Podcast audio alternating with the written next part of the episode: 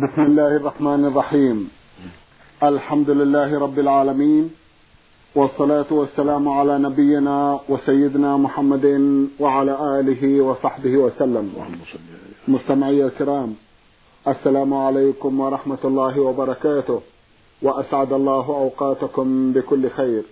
هذه حلقة جديدة مع رسائلكم في برنامج نور على الدرب. رسائلكم في هذه الحلقة نعرضها على سماحة الشيخ عبد العزيز ابن عبد الله بن باز الرئيس العام لإدارات البحوث العلمية والإفتاء والدعوة والإرشاد. مع مطلع هذه الحلقة نرحب بسماحة الشيخ ونشكر له تفضله بإجابة السادة المستمعين فأهلا وسهلا بالشيخ عبد العزيز. حياكم الله وبارك فيكم. حياكم الله. استغفر الله سماحة الشيخ أولى رسائل هذه الحلقة رسالة وصلت إلى البرنامج من العراق حي صلاح الدين. باعث الرسالة مستمع من هناك يقول أخوكم في الإسلام علي صالح محيا فيما يبدو. أخونا يقول حيرني وحير جميع أهلي قضية رأيناها. هي تقام في قريتنا بعض الاحتفالات والموالد وأرى بعض الأشخاص يقومون بأعمال غريبة جدا وهي أن يقوم بعض الأشخاص بضرب أنفسهم بسيف أو الخنجر وتقطيع أيديهم وأصابعهم. هل هذه الأفعال معقولة؟ وهل هي من عمل الشيطان ونوع من السحر والشعوذة؟ وإذا كانت من عمل الشيطان كيف نرى أن الشخص الذي يقول كيف نرى أن الشخص الذي يقول لهم إن هذا العمل غير صحيح وأنه سحر وشعوذة يصاب في اليوم التالي بمرض خطير لا يشفى منه إلا إذا اعتذر منهم. وجهونا شيخ عبد العزيز لأنها فتن ابتلينا بها. جزاكم الله خيرا. بسم الله الرحمن الرحيم. الحمد لله وصلى الله وسلم على رسول الله وعلى آله وأصحابه ومن اهتدى بهدى أما بعد فهذه هذه الأشياء التي ذكرها السائل من كون بعض الناس يقيمون أعيادا واحتفالات ويعملون أعمالا منكرة من تقطيع أيديهم وأصابعهم ونحو ذلك وأن من أنكر عليهم ذلك قد يصيبه بعض الأمراض. كل ذلك من عمل الشيطان وكل ذلك من تزيينه للناس حتى يطيعوه وحتى يعملوا ما يدعوهم إليه من طاعة الشيطان وعصيان الرحمن. وهذه الأعمال التي يفعلها هؤلاء المخرفون هؤلاء يقمرون على الناس ويسحرون أعينهم فيظن الناس أنهم قطعوا أيديهم أو قطعوا أرجلهم أو أصابعهم وليس شيء من ذلك. كله كذب وكله سحر كله مخرج. كما قال الله في قصة السحرة من قوم مع موسى فلما ألقوا سحروا أعين الناس واسترهبوهم وجاءوا بسحر عظيم. فالساحر قد يسحر الناس حتى يرى الحبل حية ويرى العصا حية. كما قال تعالى يخيل إليه من سحرهم أنها تسعى فالمقصود أن هذه الأعمال أعمال سحرية وشعوذة وباطلة والواجب إنكارها على أهلها وعلى الحاكم الإسلامي والحاكم العاقل اللي يريد صلاح جماعته وصلاح رعيته أن يمنع هؤلاء وأن يقضي عليهم بالقوة حتى لا يعودوا لمثل هذه الأعمال الخبيثة. كما أن عمل الأعياد والاحتفال بالأعياد مولد فلان أو فلان كل ذلك لا أصل له. كله من البدع التي أحدثها الناس. فليس في الإسلام أعياد لمولد فلان أو مولد فلان وإنما فيها الأعياد الشرعية عيد النحر وعيد الإضحى الأضحى والاجتماع في موسم الحج في عرفة وأيام النحر. هذه أعياد المسلمين. نعم. أما عيد مولد فلان أو عيد مولد فلان أو مولد النبي عليه الصلاة والسلام أو مولد الحسين أو مولد فلان أو كل ذلك لا أصل له. كل ذلك مما أحدثه الناس وابتدأه الناس مدى القرون المفضلة فالواجب على المسلمين ترك ذلك والتوبة من ذلك والتعاون على البر والتقوى والتواصي بالحق والرجوع إلى ما شرعه الله وجاء به رسوله عليه الصلاة والسلام. فالخير كله في اتباع النبي صلى الله عليه وسلم. والشر كله في مخالفة هديه وما كان عليه أصحابه رضي الله عنهم. فقد صح عنه عليه الصلاة والسلام أنه قال من أحدث في أمرنا هذا ما ليس فهو رد فهو مردود. وقال عليه الصلاة والسلام من عمل عملا ليس عليه أمرنا فهو رد. وفي الصحيح عن جابر بن عبد الله الأنصاري رضي الله عنه قال كان النبي صلى الله عليه وسلم يخطب يوم الجمعة ويقول أما بعد فإن خير الحديث كتاب الله وخير هدي هدي محمد صلى الله عليه وسلم وشر الأمور محدثاتها وكل بدعة ضلالة زاد النسائي بإسناد الحسن وكل ضلالة في النار وفي حديث الإرباض بن ساري رضي الله عنه يقول صلى الله عليه وسلم إياكم ومحدثات الأمور فإن كل محدث بدعة وكل بدعة ضلالة. هو وصيتي لإخواني في كل مكان في العراق وفي كل مكان ترك هذه الموا... ترك هذه الأعياد المنكرة والاكتفاء بالأعياد الإسلامية وأن تكون اجتماعاتهم في درس القرآن والأحاديث النبوية والعلم النافع في الأوقات المناسبة من الليل والنهار للتعلم والتفقه في الدين كما قال عليه الصلاة والسلام في الحديث الصحيح من يريد الله به خيرا يفقهه في الدين. وقال عليه الصلاة والسلام من سلك طريقا يلتمس فيه علما سهل الله له بطريق الجنة أما اجتماع باحتفال مولد فلان أو فلان فهذا بدعة. يجب الحذر منها وتركها والتعاون في ذلك بالأسباب بالأسلوب الحسن بالنصيحة الطيبة حتى يفهم المؤمن والمؤمنة الحقيقة. ويكون الاجتماع لطاعة الله ورسوله للعلم التفقه في الدين للتعاون على البر والتقوى. أما لإحتفال مولد فلان أو فلان أو فلان هذا كله من البدع التي لا تجوز. وأعظم ذلك النبي صلى الله عليه وسلم وأشرف الخلق وأفضلهم. ولا يجوز احتفال مولد لم يشرعه عليه الصلاة والسلام. ولو كان احتفال مولده مشروعا لفعله صلى الله عليه وسلم. وعلمه الناس وعلمه أصحابه ولا فعله أصحابه بعده وعلمه الناس. فلما لم يقع شيء من ذلك علم أنه بدعة. ولم يكن هذا مفعولا في القرون المفضلة القرن الأول والثاني والثالث. بل حدث بعد ذلك في القرن الرابع وبعده من بعض الناس. نعم. فوصيتي لجميع إخواني المسلمين في كل مكان ترك هذه البدعة وهي بدعة الموالد والحرص على تعلم التفقه في الدين وحضور حلقات العلم في أي وقت يتعلم ويتفقه يقرأ القرآن يتعلم التفسير يقرأ السنة ويسأل أهل العلم. في الحلقات المعتادة من الليل والنهار في طلب العلم نعم. والتفقه في الدين. نعم. أما إقامة احتفالات بموالد فهذا كله لا أصل له. وأما هؤلاء الصوفية المخرفون الذين يطعنون يطعنون أنفسهم بالسلاح بالسيوف أو بالخناجر أو يقطعون أيديهم أو أصابعهم فيما يراه الناس وكل هذا منكر وكله تزييف وكله سحر وكله تضليل. فيجب الإنكار عليهم ومحاربة أعمالهم وهجرهم وتحذير منهم والاستعداء عليهم من جهة ولاة الأمور حتى يمنعوهم من هذا العمل الباطل الخبيث المنكر.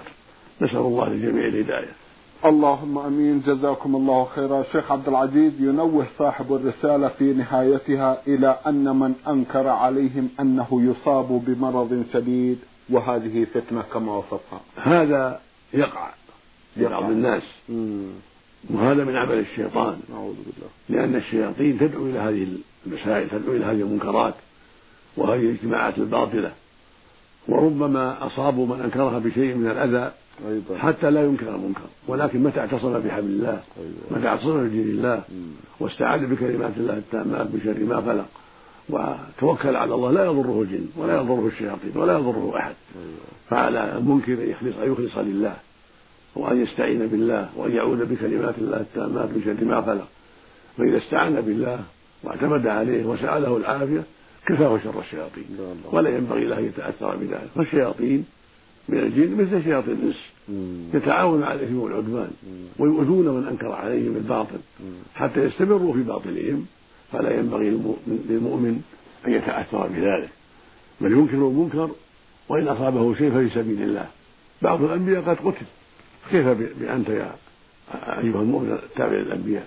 عليك أن تتحمل وأن تصبر وأن تستعيذ بالله وأن تعوذ بكلمات الله التامات من شر ما خلق وأن تفعل الأسباب التي تستطيعها وأبشر بالخير. أبشر بأنهم لن يضروك شيئا وسوف يبطل الله كيدهم ويرد كيدهم في نحورهم إذا اعتصمت بالله واستعذت به وتوكلت عليه وأخذت بالأسباب النافعة. جزاكم الله خيرا. إذا هذا له صلة وثيقة بالاعتقاد كما فهمت نعم نعم نعم نعم. صلة وثيقة بالاعتقاد وصلة وثيقة بتعاون الشياطين. شياطين الإنس وشياطين الجن على من أنكر المنكر حتى يردوه عن ذلك حتى يضعفوه. ولكن متى استقام على طاعة الله واستعان بالله وصدق مع الله كفاه الله شرهم. كما قال سبحانه ومن يتق الله يجعل له مخرجا. ومن يتق الله يجعل له من امره يسرا. يا الله. جزاكم الله خيرا وسدد خطاكم رسالة من جمهورية اليمن الديمقراطية الشعبية باعثها إحدى الأخوات المستمعات. من هناك تقول المستمعة خا عبد الله حسين. ملخص ما في رسالة أختنا تقول إن النساء اعتدن في بلادها أن يطبخن عصيدة عند ولادة إحدى القريبات أو الجارات. ويفرقنه على البيوت. وما تبقى تدعى القريبات والصديقات ليأكلن من هذه العصيدة التي يسمينها عصيدة بنت النبي لاعتقادهن أنها هي التي أخرجت المولود. ومن يرفض أكلها يقال عنها إنها لا تحب فاطمة بنت رسول الله صلى الله عليه وسلم وأن فاطمة غاضبة عليها. وسؤالها يتلخص في معرفة حكم هذا العمل. وهل يجوز الأكل من هذه العصيدة أم أن أكلها له حكم الذبح لغير الله؟ وجهوهم جزاكم الله خيرا شيخ عبد العزيز. هذه العصيدة بدعة منكرة لا أساس لا أساس لها. وليس لبنت النبي عصيدة رضي الله عنها وليست هي تنفع وتضر. تنفع من والاها أو تضر من عداها بل النفع والضر بيد الله عز وجل. ولكنها بنت النبي صلى الله عليه وسلم وصحابية رضي الله عنها. يجب حبها في الله وموالاتها في الله لكن ليس لها من الأمر شيء. لا تنفع ولا تضر أحدا. فالواجب على المؤمن أن يتقي الله وأن يعتصم بالله وأن يتوكل على الله وأن يعبده وحده. هو النافع الله سبحانه وتعالى. فالمؤمن يسأل ربه الإعانة وصلاح أولاده ويسأل الله ما أهمه من حاجته وحاجة أولاده. أما إيجاد عصيدة بنت النبي هذه بدعة لا أساس لها. وبنت النبي صلى الله عليه وسلم فاطمة وهكذا غيرها من الصحابة وهكذا عمه وهكذا هو صلى الله عليه وسلم. لا يملك لنفسه نفعا ولا ضرا ولا موتا ولا حياة ولا نشورا ولا يجوز دعاءه من دون الله ولا الاستغاثة به من دون الله ولا طلبه المدد ولا طلب فاطمة ولا طلب علي ولا غيره من الصحابة. الطلب يطلب من الله والمدد من الله والعون من الله سبحانه وتعالى. كما قال عز وجل عن نبيه محمد عليه الصلاة والسلام في سورة الأعراف قل لا أملك لنفسي نفعا ولا ضرا إلا ما شاء الله ولو كنت أعلم الغيب لاستكثرت من الخير وما مسني السوء إن أنا إلا نذير وبشير لقوم يؤمنون. هكذا يقول عليه الصلاة والسلام ويقول جل وعلا لنبيه قل لا أقول لكم إني خزائن الله ولا أعلم الغيب ولا أقول لكم إني ملك. إن أتبع إلا ما يوحى إلي. ويقول جل وعلا عن النبي صلى الله عليه وسلم قل إني لا أملك لكم ضرا ولا رشدا. فالأمر بيد الله سبحانه وتعالى. فإذا كان النبي صلى الله عليه وسلم لا يملك ضرا ولا رشدا فبنته فاطمة من باب أولى لا تملك شيئا. وقد نزل بها الموت بعد وفاة أبيها بستة أشهر فما دفعت عن نفسها شيئا رضي الله عنها وأرضاها.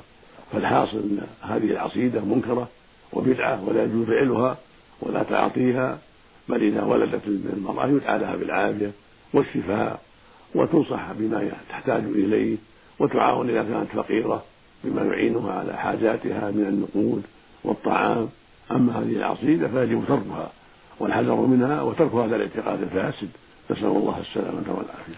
اللهم آمين. جزاكم الله خيرا.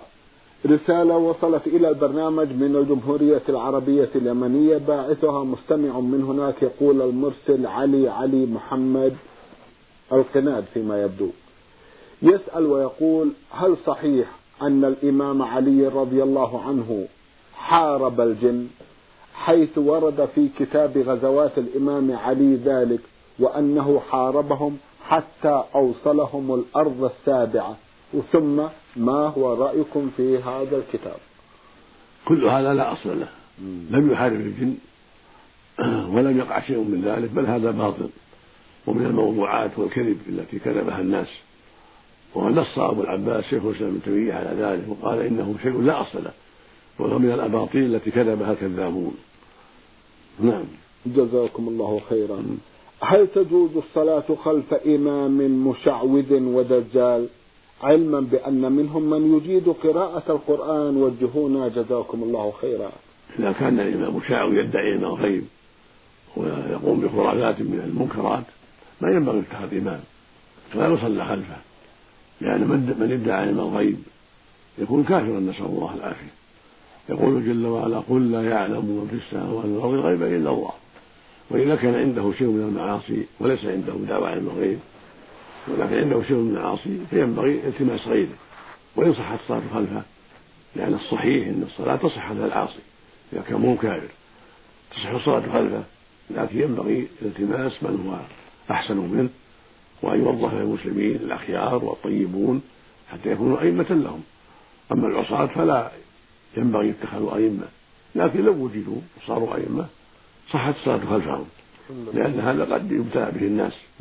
أما إذا كان كافرا يدعي علم الغيب أو يدعو غير الله ويستنجد بالموتى ويستغيث بهم ويطلبهم المدد فهذا لا يصلى خلفه أو ساحر يسحر الناس ويدعي ويتعلم السحر ويعلمه الناس. لا يصلى خلفه نسأل الله العافية. نعم. جزاكم الله خيرا.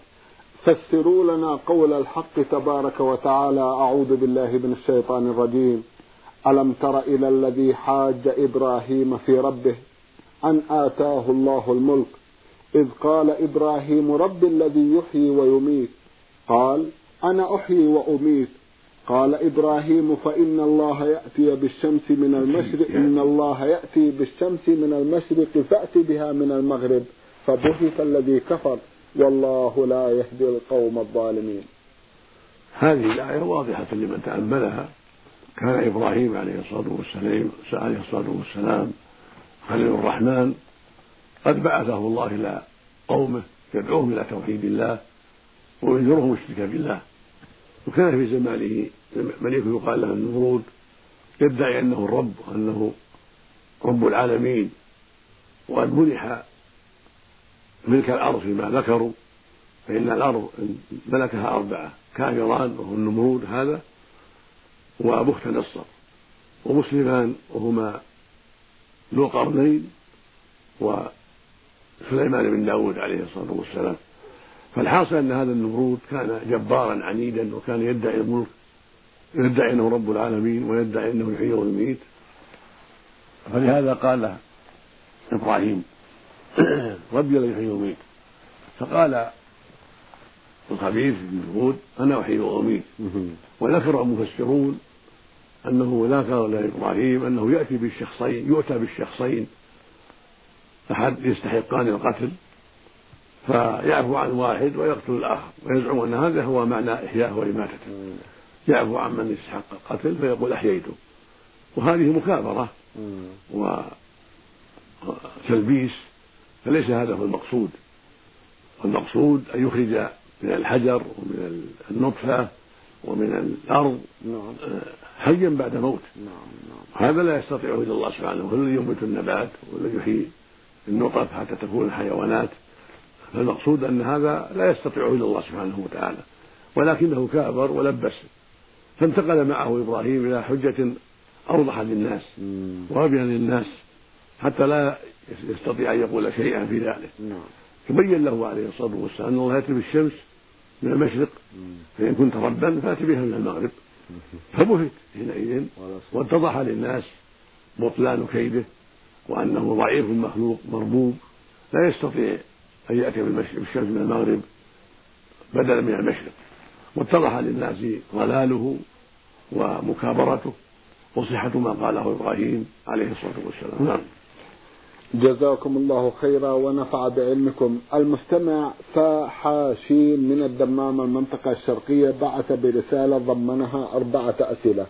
في سؤاله الأول يقول رأيت بعض الناس يصلي أربع ركعات تحية المسجد متواصلة بتسليمة واحدة. أم أن تحية المسجد ركعتان فقط؟ أفيدونا جزاكم الله خيرا.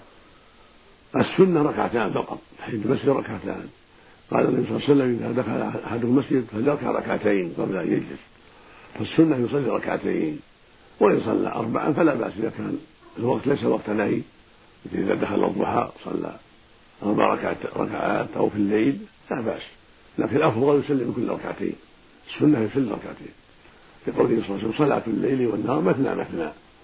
فلا يجمع الأربع جميعا بل يسلم من كل اثنتين. هذا هو السنة. نعم. وفي الليل آكد وأشد. ليس له يصلي أكثر من ركعتين بسلام واحد لا يصلي أربع بسلام واحد ولكن يسلم من كل اثنتين وفي النهار قد أجاز ذلك بعض أهل العلم ولكن الصواب حتى في النهار السنة يصلي ركعتين ركعتين. وإذا أحب يزيد على ركعتين يصلي أربع بتسليمتين ست ركعات بثلاث تسليمات ثمان ركعات بأربع تسليمات في أوقات غير أوقات النهي كالضحى والليل والظهر لا بأس. أما وقت النهي فليس له يزيد على ركعتين. إذا دخل بعد العصر أو بعد صلاة الفجر فالصواب أن يجوز أن يصلي ركعتين بل أفضل له يصلي ركعتين تحية المسجد قبل أن يجلس ولو كان وقت نهي. لأنها من ذوات الأسباب. فلا يزيد على ركعتين لأن المقصود حصل بذلك. نعم. نعم. جزاكم الله خيرا. هل يصح قراءة أكثر من سورة في الركعة الواحدة؟ وإذا كان يصح ذلك فهل يجب أن تكون قراءة السور حسب ترتيبها بالقرآن أم يصح تقديم سورة على أخرى؟ لا حرج في ذلك يقرأ سورتين أو أكثر بعد الفاتحة. وقد ثبت عنه صلى الله عليه وسلم أنه قرأ في البقرة والنساء وآل عمران في ركعة عليه الصلاة والسلام وأقر بعض الصحابة على قراءة الفاتحة وسورة بعدها مع قراءة قل الله أحد فجمع بين السورتين فالحاصل أنه لا حرج في ذلك نعم. طيب بالنسبة لك ولو ولو ولو نكس أيوة. لا حرج لكن السنة أن لا ينكس. أن يرتب كما في المصحف. طيب. هذا هو الأفضل وهذا كما فعله الصحابة ورتبوا رضي الله عنهم فليقرأ كما في المصحف. هذا هو الأفضل. جزاكم ولو قرأ سورة قبل سورة أجزاء ذلك. الحمد لله. نعم. الحمد لله. إذا نسيت أن أصلي صلاة الوتر وتذكرتها اليوم الثاني فهل أصليها أم يجوز تركها؟ سنة فات محلها آه. إن ذكرتها في الضحى صليها الضحى.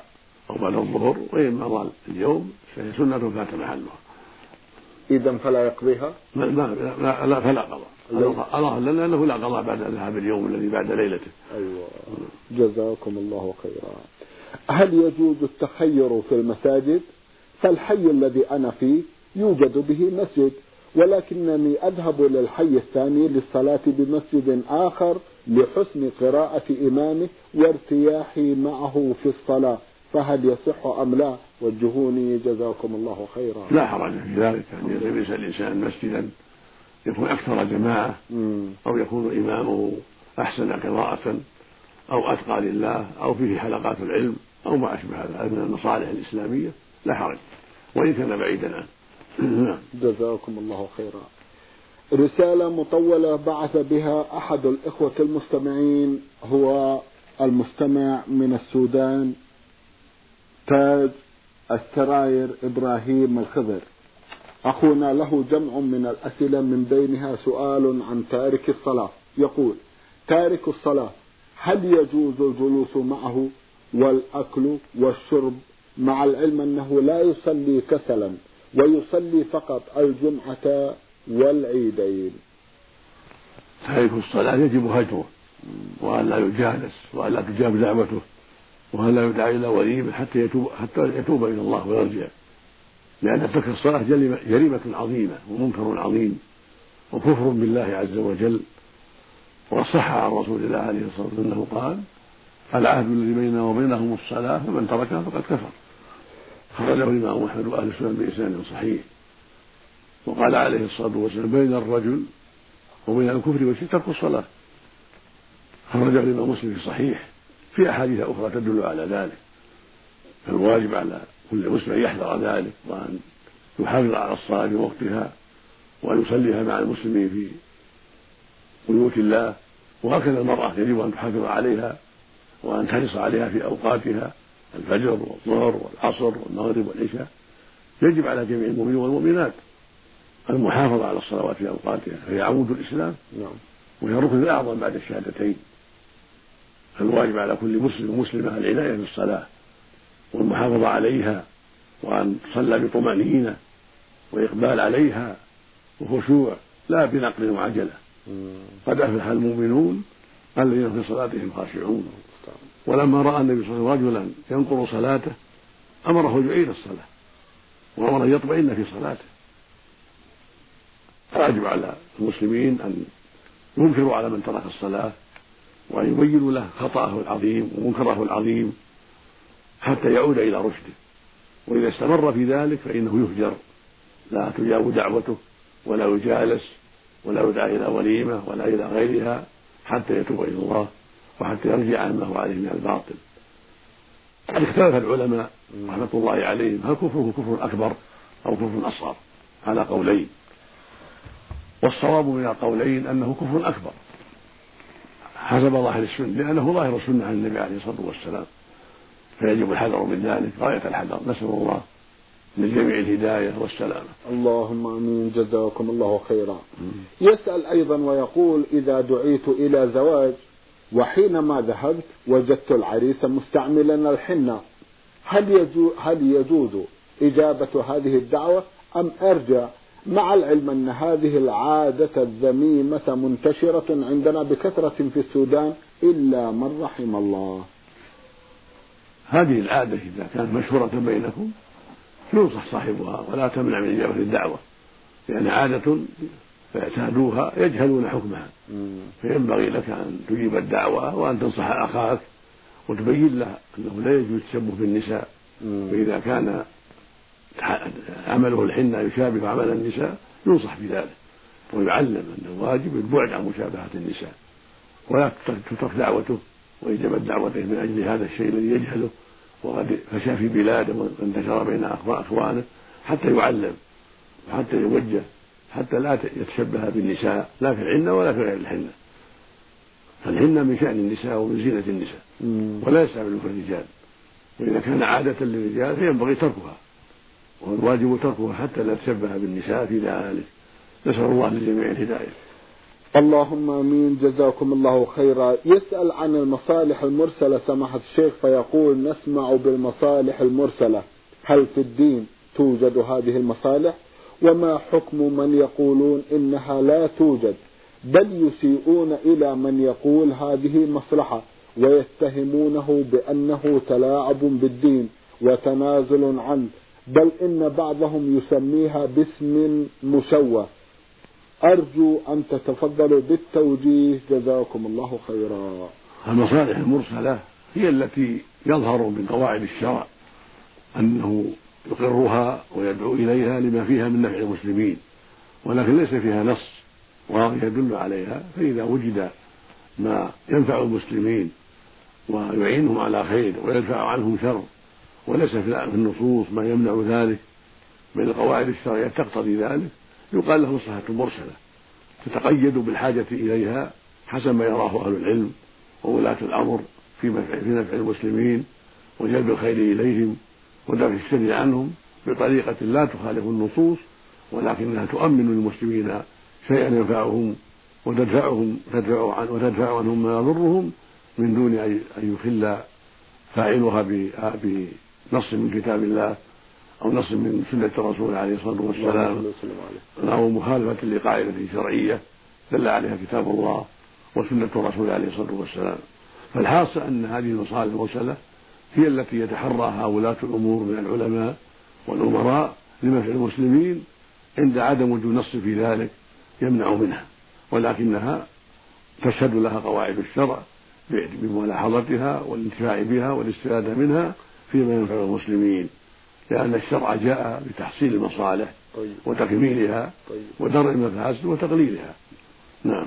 جزاكم الله وفق الله الجميع. نعم. اللهم آمين. صلاة العيد هل لها خطبة واحدة أم خطبتان؟ خطبتان عند أهل العلم كالجمعة. كالجمعة. نعم. جزاكم الله خيرا. سماحة الشيخ في الختام أتوجه لكم بالشكر الجزيل بعد شكر الله سبحانه وتعالى على تفضلكم بإجابة السادة المستمعين. وآمل أن يتجدد اللقاء وأنتم دائما على خير. نسأل الله ذلك اللهم آمين. مستمعي الكرام كان لقاؤنا في هذه الحلقة مع سماحة الشيخ عبد العزيز ابن عبد الله بن باز الرئيس العام لإدارات البحوث العلمية والإفتاء والدعوة والإرشاد.